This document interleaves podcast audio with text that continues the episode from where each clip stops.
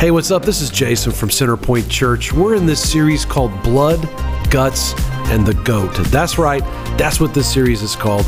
We're approaching the Christmas season, and I want us to really focus on why Jesus had to come to earth. I'm excited to be on this series. I think God's going to speak to you through it. Let's jump right in. All right, we are starting a new series today called Blood, Guts, and the Goat. Blood, Guts, and the goat. And this is going to take us all the way to Christmas. And some of you are like, Dude, it's a little too early for a Christmas message already, Jason. But I also want to point out that probably a third of you already have your Christmas tree up. Raise your hand if you have your Christmas tree up or any kind of Christmas decor already. Oh, really? That's not nearly as much as first service. First service, it was a lot. Uh, well, I blame you people for why it's freezing cold. You tricked Mother Nature to think it's late December. Uh, I hate I hate cold weather, but that's a whole nother sermon for a whole nother day. Now, so here's what I want to tell you is that what we're going to be doing between now and Christmas is we're going to be studying the book of Leviticus. Now, they tell you if you want to grow your church, never, ever, ever preach on Leviticus. So we're going to be preaching on Leviticus. And, and it's the third book of the Bible. So if you have a Bible with you, Genesis, Exodus, Leviticus, it's the third book of the Torah written by Moses. If you don't have a Bible, we will have all the verses up on the screen. Or if your Bible glows, you can hurry up and, and make your way to the tab. This is Leviticus. And we're going to start in chapter one. This is week one of a series that will take us all the way to Christmas. And my message this week is titled Gross Things and Disgusting Smells gross things and disgusting smells. And the message is actually titled After Adam's Office. That's where I got the title for this. And Leviticus is where New Year's resolutions go to die. Do you know what the number two New Year's resolution of people in churches? To read your Bible more. You know what the number one is? Lose weight. I know, I know. I've had that New Year's resolution for 20 years in a row. So, Leviticus, the number two resolution is I'm going to read my Bible more. We get through Genesis. Great. Doing great. Exodus, a little boring, but I'm still doing great. You get to Leviticus and your New Year's resolution comes to a screeching halt. Why? Because it's weird. And there's things about like things dying and bleeding and burning, burning kidneys and splashing blood and all these rules and all these regu- regulations. And you're like, what does this have to do with me? And it's boring. And it's strange. But here's what I want to challenge you with. Over the next month, probably month and a half, we're going to go through the whole book. And we'll skip around a little bit. But there's three things that the book of Leviticus is going to do, which is why I think you need to study it. Well, we need to study it together. The first one is this the book of Leviticus unlocks all other books of the Bible. There's so many things that are themes, that are verses, that are words that we don't really understand unless we can get a grasp on the book of Leviticus. It's going to unlock so much of scripture, so many things you're going to read later, and you're going to be like, oh, that's why. Okay. The other thing is this number two of three is I think it's going to let us understand the holiness of God the holiness of God. You see, the holiness, holiness of God isn't preached very much in today's church. We talk a lot about how Jesus loves you, and He does. We talk a lot about how God is love, and He is. But if there's one attribute, I can only choose one to pick to describe God, it is holy. He is holy, and we are not apart from Him. And so, what I think that by the time that we're done studying the book of Leviticus, you will understand the holiness of God and why that's so important. And then the last one is this. Oh, by the way, I have written down because it's very interesting. In the book of Leviticus, the word holy appears 152 times. The word blood, 88. So if you like gross, disgusting horror movies and things like that, uh, if you're going to get lightheaded, it's going to be a long month and a half. Uh, uh, but the other thing, the final thing is that I think in the book of Leviticus that we need to study and understand is the depth of what Jesus did on the cross. And I think it's impossible unless you have a grasp on the book of Leviticus. Because I have questions.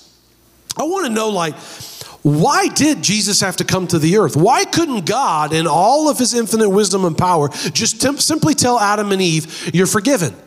Come back in. Like, yeah, I know I kicked you out, but now I'm going to forgive you. Come back in. Why didn't that happen? Why did he have to send his son to live a perfect life to die on the cross in a gruesome way for you and I? Why? And I think those are legitimate questions. And we're going to go over all of them over the course of this series. But if I were to give you just the book of Leviticus in a small little bite-sized chunk, for those of you that grew up in the 90s like I did, these are this is the Cliff Note version, all right? Some of you have no idea what Cliff Notes are, but that got me through high school, Mike. You know what I'm talking about? We went to high school together. He was terrible in high school. I was perfect. They all knew I was going to pre- be a preacher one day, right? No, not at all. it's proof God can use anybody. The Cliff Note version is this God wanted to find a way to dwell with imperfect people. God wanted to be around humans, so before he could, he had to put some systems in place to make a holy God be able to dwell with imperfect, sinful people. And eventually, we're going to discover that the process is exhausting and it's ineffective. Therefore, we have to implement Jesus coming so that the price will be paid once and for all. So, in the book of Leviticus, let me set it up and then we're going to jump in as promised to chapter 1, verse 1. But what happens is the, the Israelites escape slavery from Egypt. They're headed to the promised land. Moses is bringing them there. He goes up to the top of Mount Sinai, gets the Ten Commandments, and gets the Levitical law, is what they would call it. The Mosaic law, some people say. And it's a rule, a list of rules and regulations the humans had to follow. So that God could dwell with them because he wants to be with his people. But remember, he's holy. And God cannot be in the presence of sin.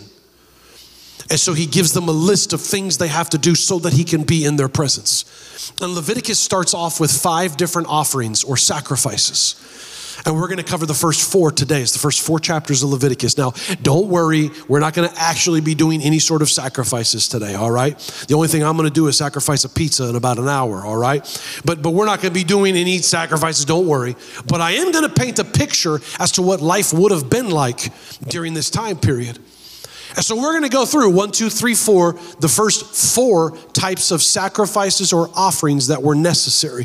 The first one is the burnt offering. Leviticus 1, 1 through 4. I'm going to read it out loud. The burnt offering. The Lord called to Moses and spoke to him from the tent of meeting. He said, Speak to the Israelites and say to them, When anyone among you brings an offering to the Lord, bring as your offering an animal from either the herd or the flock. Who's bringing it? You. You know what that means? Y'all, yuns, yous guyses. Verse 3 if the offering is a burnt offering from the herd, you are to offer a male without defect. Underline those two words without defect. Some translations say without blemish.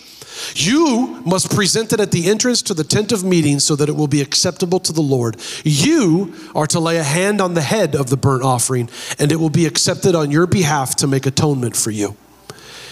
Atonement is an important word.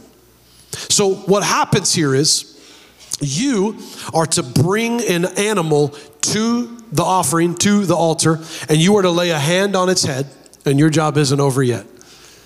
To make atonement. Atonement is a fancy seminary word for to make things right, to pay off a debt. And so you are going to make things right with God. And in order for sin to be forgiven, something innocent needs to die. It's the only way.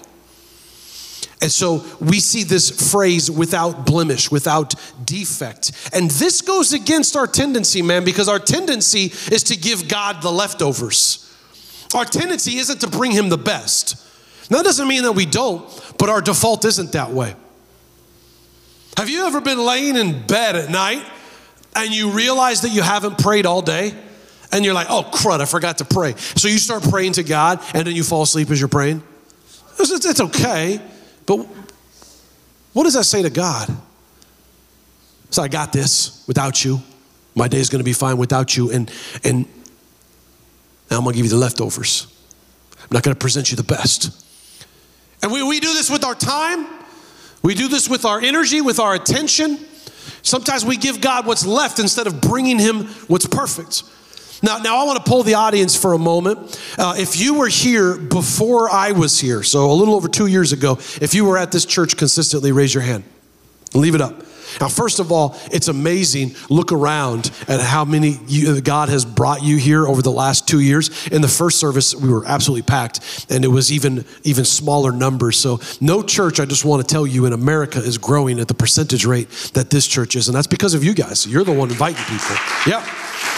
Put your hands back up, and I want you to look around at who has their hands up, so you know who to blame in just a moment.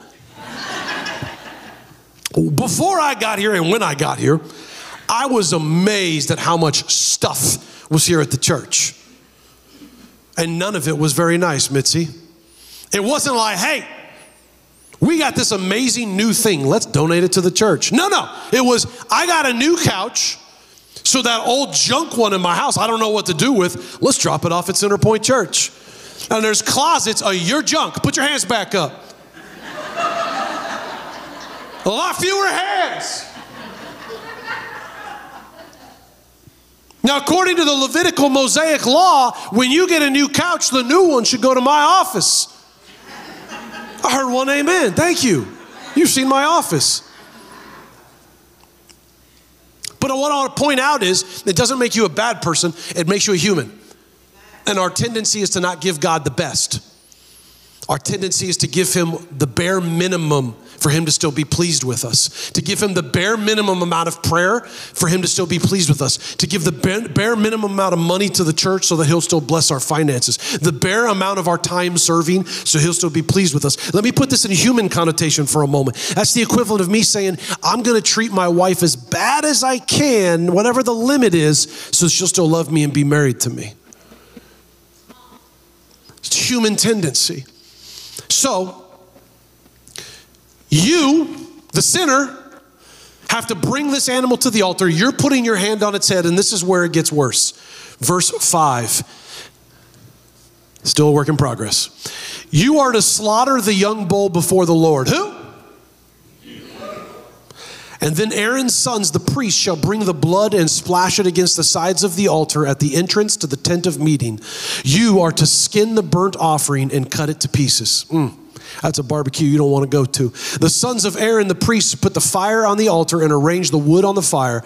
Aaron's sons, the priests, shall arrange the pieces, including the head and the fat, on the wood that is burning on the altar. You are to wash the internal organs and the legs with water. And the priest is to burn all of it on the altar. It is a burnt offering, a food offering, an aroma pleasing to the Lord.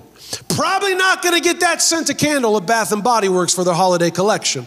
The smell of burning flesh. This, this uh, uh, offering, the burnt offering, uh, comes from two things. Uh, one, uh, I, I, was a server at a restaurant for a long time, several restaurants, because college is expensive. And uh, I remember this one guy, he ordered his steak. I said, How do you want it? He said, I want it burnt with ketchup. He was from Westmoreland. That's not where it comes from. The name comes from the Hebrew word, which has this idea, this phrase of what goes up. So they would take this animal and they would burn it, char it, and the smoke and the ash would go up in the air, and that's where they get the name of the burnt offering. But but here's what I want you to understand is this idea of you're going to be putting your hand on the, the, the animal's head, and then you are going to be responsible for slicing its throat. This innocent animal has to die for your sins. What would that look like? What would that feel like? What would that smell like? What would that be? I think it would be a reminder of the cost of sin. See, salvation is free, but it costs God a lot. And I think that in, in, today's modern church, we're so flippant about sin because we have so much access and easy access to forgiveness, which you do. But sin is costly. There's no such thing as sin in a vacuum. How many of you were raised in broken homes because of the sin of one of your parents? Generational curses are in place because of sin of fathers and grandfathers and great grandfathers. So you had a couple options as to what you would bring to the altar based upon your financial ability. There would be a cow, a bull, a sheep, and this is in descending order, a goat, turtle doves, or a pigeon based upon what you could afford. So everyone had access to it. And even now, some of you are thinking, well, I just give a pigeon if I could just give a pigeon. Like, why would I go all the way to the cow? Why would I? Why would I go straight to the bull? Why, why, can I get a coupon for that? Why? Be, because our mindset is warped. Our mindset, our default isn't I'm going to give God the best of whatever I can possibly give Him. A while ago, I, I, I, my wife and I made a challenge. Um, sometimes you say things that are, that are foolish, but I, I wanted to be the first guy in my family to give away a million dollars by the time I die. I want to sow in a million dollars into the church, a local church, wherever I attended or wherever I served by the time that I died because it's an upside down kingdom. It's reversed. It's, it's like, it's crazy, right? You want to give away a million dollars? Yes. And that was when I was a school teacher, so you know I wasn't making any money. Good news. The burnt offering is over. That was the worst of the four. You made it. All right? It gets better from here. The second one, and by the way, the rest of Leviticus chapter 1 goes through what you do with the different types of animals. And so it gets a little bit monotonous, but God was very specific because he needed to be so he could dwell with his people. The second offering is called the grain offering. Leviticus chapter 2, and this is going to tell us about the grain offering. When anyone brings a grain offering to the Lord, their offering is to be of the finest flour. What kind of flour? Not great value. Not what you got at Sam's Club on the discount. Not even tax free. Maybe. The finest flour. They are to pour olive oil on it, put incense on it, and take it to Aaron's sons and priests and the priests. The priest shall take a handful of the flour and the oil together with all of the incense and burn this as a memorial portion on the altar, a food offering, an aroma that is pleasing to the Lord. So you could present this grain offering in a couple of different ways. You could roast it, you could give it raw, you could bake it, and all of Leviticus 2 talks about the different ways based upon how the grain is going to be. But I like this offering because it's a reminder to us that everything we have comes from the Lord. See, the idea in Hebrew of this is made of the hands. So it was this idea that we, we could take the grain, we can plant it in the ground, we can water it, but you and I do not have the power to make it grow. That only comes from the Lord. You and I don't have the power to even make our heart keep beating. That comes from the Lord. So this was a offering that recognized everything I have that we get sustenance from, everything that I have that we make money off of, everything that I've put my work, my hands to, and, and I've worked in the field, I'm going to bring the first portion to you, God, to recognize that without you, none of this is possible. It's the idea of the first fruits. It's the idea of bringing God the first, asking Him to bless the rest, of recognizing everything comes from Him. But it's counterintuitive with today's society. The third one is my favorite. I think it might be yours too. It's called the peace offering, shalom, or the fellowship offering. It's in chapter three, and this one I'm going to give you just the bird's eye view of it. This, this fellowship offering, they would bring an animal without defect, still the same. They would cut up a chunk of it and they would burn it. A chunk of it would go to the priests as their payment, and then you would bring home a big chunk of it. You're still responsible for putting your hand on its head and slicing its throat and burning its innards and all that stuff. But you get to go home with some meat. Now, I got to imagine, Mitzi, that it also came with a basket of yeast rolls and a glass of sweet tea. But what you would do with this is you would bring the meat home and you would throw a party for it with you and all of your friends. I told you you'd like it. Why would we do that? Why would God have you throw a party with the meat? We celebrate a lot in today's society. You graduated high school. Let's throw you a party. It's really not that hard to graduate from high school. You graduated from college. Now that, that's tough. Let's throw you a party. You got married. You got married again. You get, oh, you get it. Hey, you turned 10 years old. Like you had anything to do with turning 10 years old. We should celebrate all of those things. I'm being sarcastic. It's my spiritual gift. I, I, I, get all of that. But here's the point when was the last time that we just had a party to celebrate that we are right with God? When was the last time we had a party with all of our friends and invited everybody and ate a bunch of food and just said, We are celebrating the goodness of God? And what would that do with all of your friends if we posted that on social media? Hey, we're out here tonight just hanging out, celebrating, eating good food because God is good to us. That was the point of this, is so that all of your neighbors would know you could be a light in your community and so that you can constantly be reminded. If God never did anything else for Jason, He made a way for me to spend eternity with Him, and He owes me nothing more. That's enough.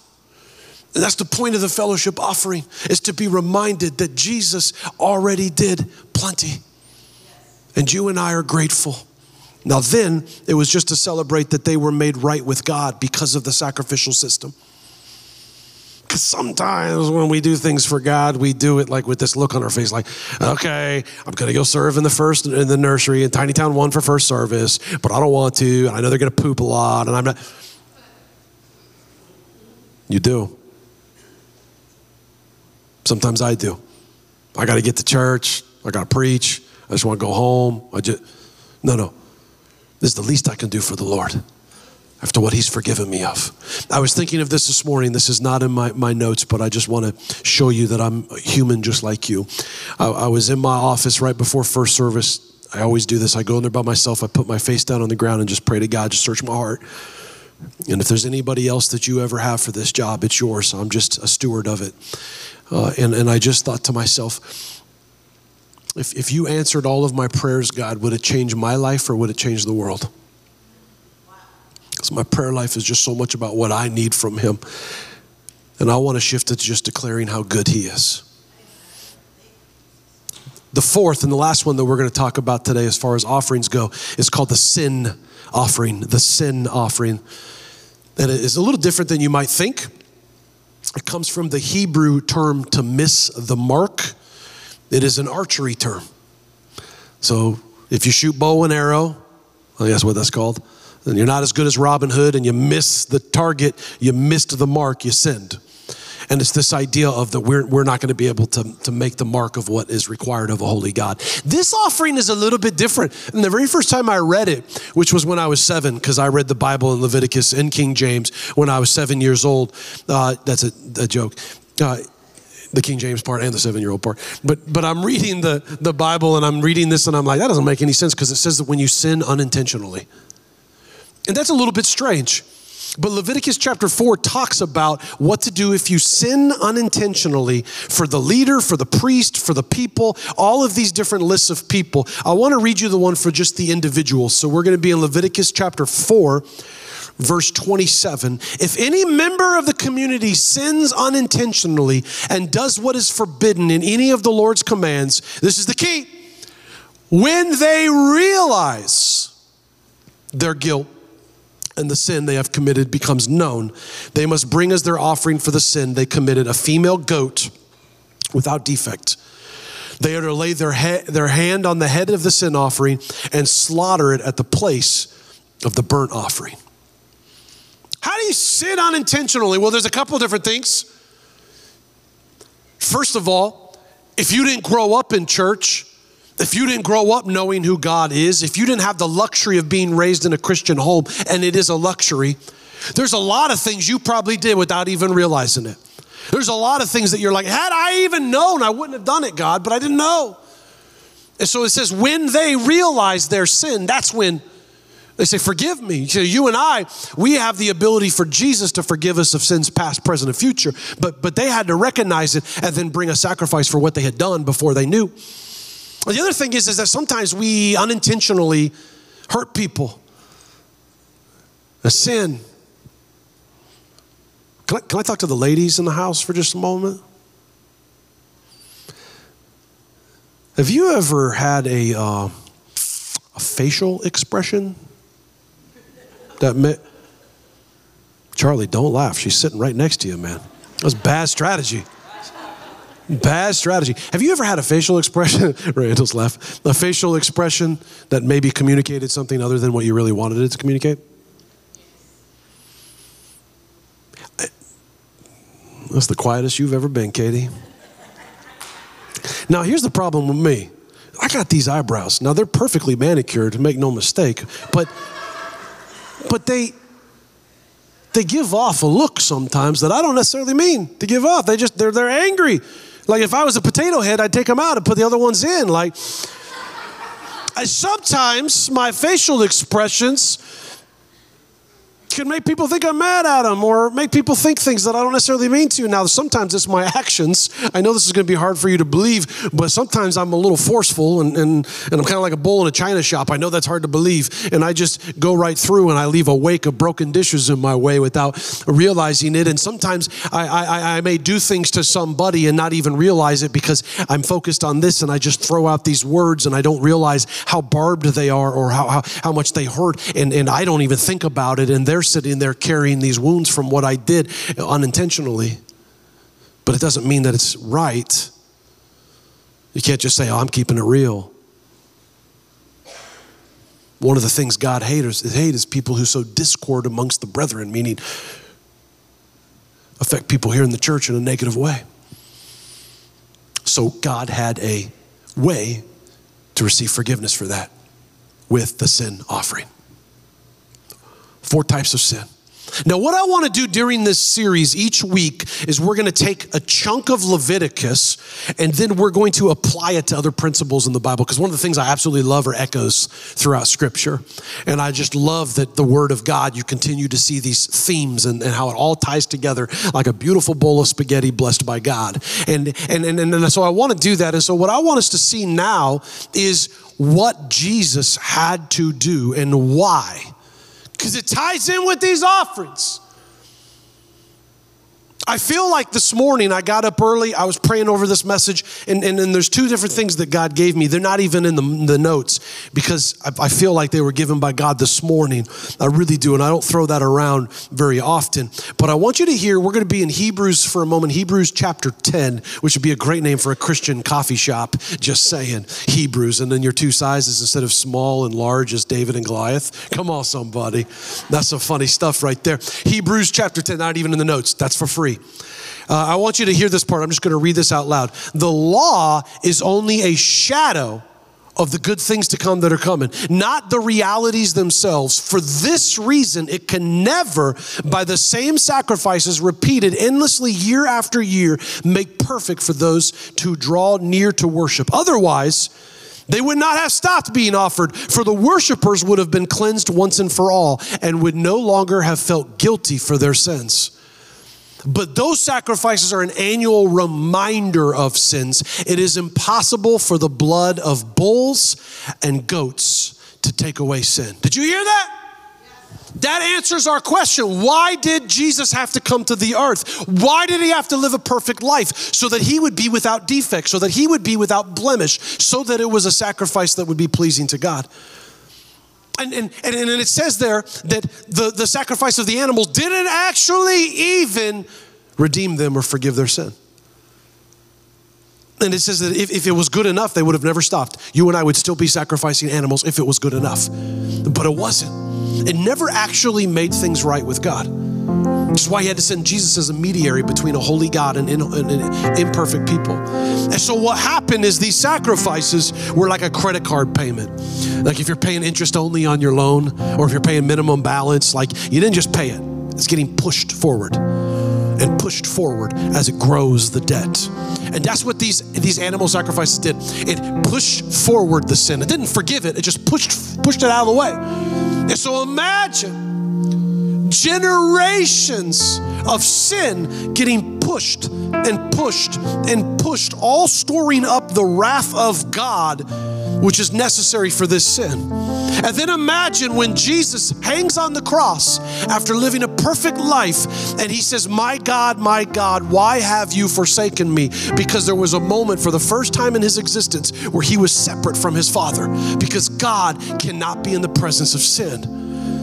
And so imagine the wrath of God of generations of sin, past, present, and future pour upon Jesus. He's hanging on the cross. That's why he wanted the cup to pass from him. He was worried about the, the brutal death, yes, but it was more of being separated from God for the only time he's ever experienced it literal hell on earth as the wrath of God pours upon him from these sacrifices that pushed it forward. Now, hear about, listen now, and hear about what Jesus said. He was very aware of this. So the writer of Hebrews is quoting Jesus in some of these, and we're going to be in verse 8. First, he said, Sacrifices and offerings, burnt offerings and sin offerings, you, God, did not desire, nor were you pleased with. He didn't want that. It didn't redeem the people though they were offered in accordance to the law. Verse 9. Then he said, This is Jesus, here I am. I have come to do your will. He set aside the first to establish the second, meaning the first covenant is now set aside so that he can establish the new covenant.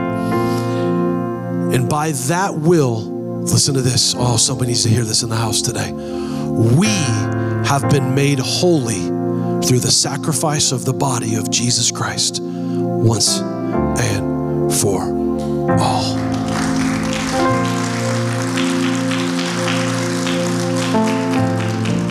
Have you accepted Him as your Lord and Savior? You are holy because you have been made holy once and for all. You see, in the kingdom of heaven, there's no such thing as low self esteem because you are holy. And we see this all throughout Scripture. Brothers and sisters, here you are. You are the head, not the tail. No weapon formed against you shall prosper. You are a royal priesthood, a holy nation set apart. We see this because of what Jesus did. I want to I want to end it with this. I want to end it with a story about King David. I love King David. I can relate a lot to King David. He messed up so many different ways. Yet he's called a man after God's own heart. You messed up a lot. You could still be a man or a woman after God's own heart.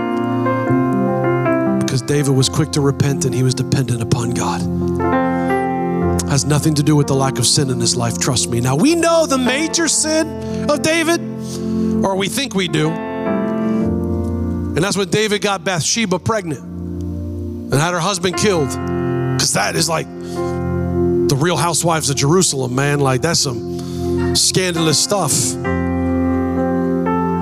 But that wasn't David's greatest consequence of his greatest sin. This one we don't know very well. We don't hear about it very much. But it takes place in 2 Samuel chapter 24. This is worth a read. The whole thing is 2 Samuel chapter 24. David takes a census.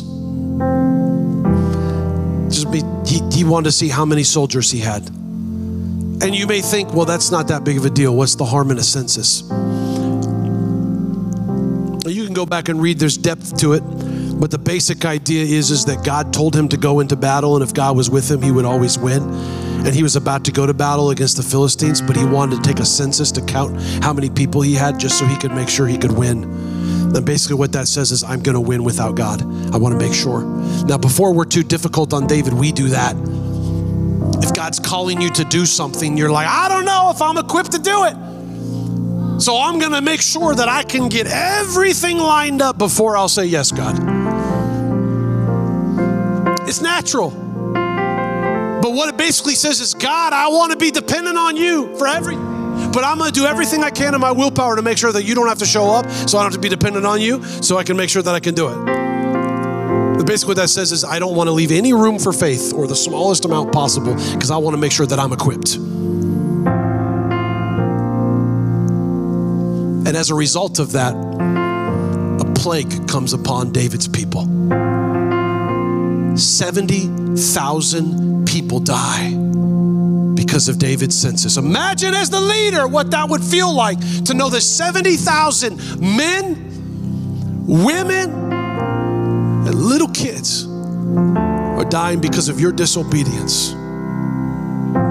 But again, if we've grown up in a household that was, let's just say, not perfect, we understand the sins of others can affect us. And it can affect little kids who then grow up into adults, who then have the same dysfunction they put on their little kids. And it's a cycle.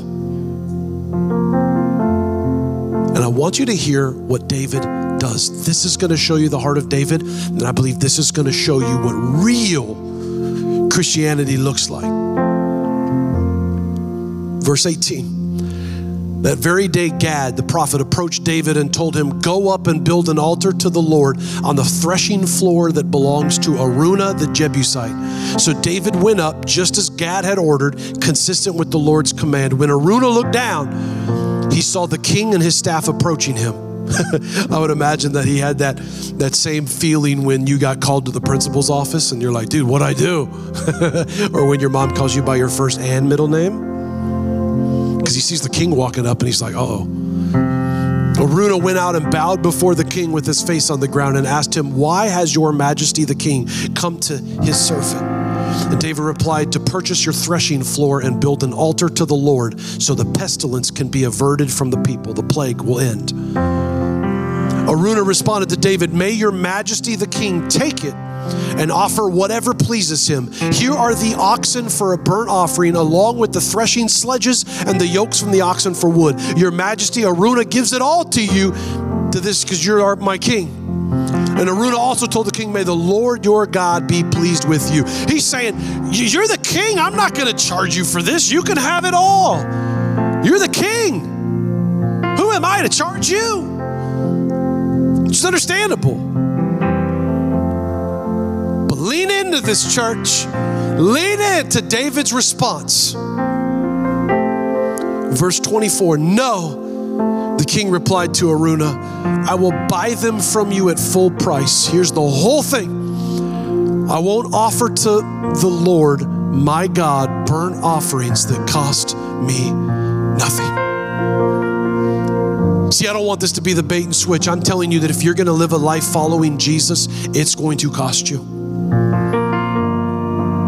It's going to cost you some relationships. It's going to cost you your time. It's going to cost you your selfishness. You're not going to be able to always do things that you want to do. It's going to cost you serving. It's going to cost you your money.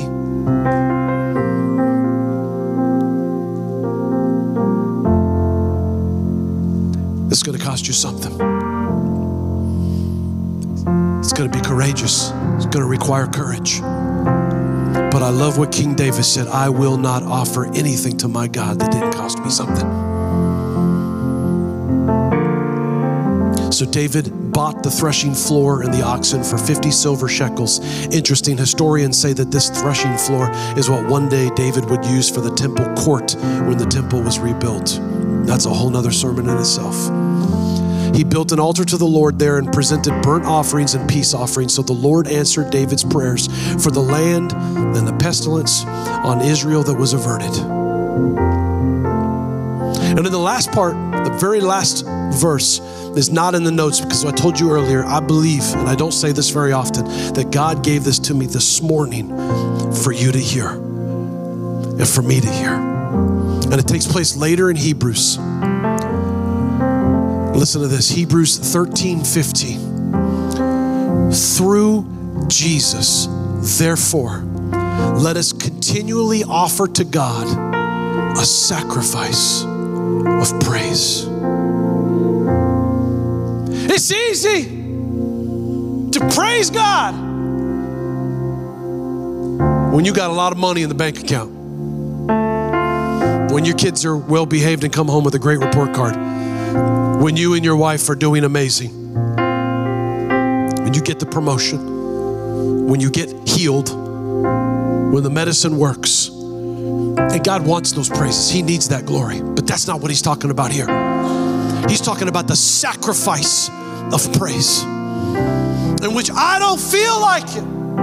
I don't see any evidence that you're answering anything, yet I will still praise your name. Some of you in this room need to lean into that phrase, sacrifice of praise, because during the worship of this church, from the stage looking out, it looks like you serve a God that's dead. I don't see a lot of worship. How are we going to raise young men and women and lead our families, husbands, if we don't set the example of a sacrifice of praise? I don't feel like it. Good. It's a sacrifice of praise. It'll mean more, it'll cost you something. That's just to be very transparent. I didn't worship or sing for 30 years. I sat there. Pride. What would they think of me? What if I look stupid? I can't sing. Me, me, me. A sacrifice of praise can be when you get the diagnosis and you're like, I'm going to die from this. There's no healing. I don't know what's going to happen. Well, I'm going to praise you through it. And I'm going to believe in you that your promises are true. And I'm going to sacrifice at this moment a sacrifice of praise to you, God. And how much more would it mean during that time? It will cost me something. My marriage is hurting. It just ended. I feel alone. I feel less than. I don't know what's going on, God. I feel completely worthless, but I'm still going to praise you. I'm still going to offer you a sacrifice of praise. What does that mean to God? See, some of us, to be real honest with you, have had a parasitic relationship with God. You got forgiveness, you got heaven, and you've done nothing since for the kingdom. When your neighbor next to you is one heartbeat away from hell. Some of you have waited too long to start serving to start telling people, your coworkers, about Jesus, to start contributing financially. You've waited too long, a parasitic relationship. There is no sacrifice there. But to accurately follow God will cost you something. And Jesus never promised us that things would be better, He promised us that it would be worth it in case you haven't turned on the television in six months. And if you haven't, you're smart. This world needs some courageous men and women to stand up and to declare who Jesus really is. No more jellyfishes. We need men and women with backbones that will stand up. So, to the people in the room that walked in here feeling less than, book of Leviticus, blood, guts, and the goat, disgusting things and gross smells. All of these sacrifices are here so that we can have a better understanding of what Jesus did for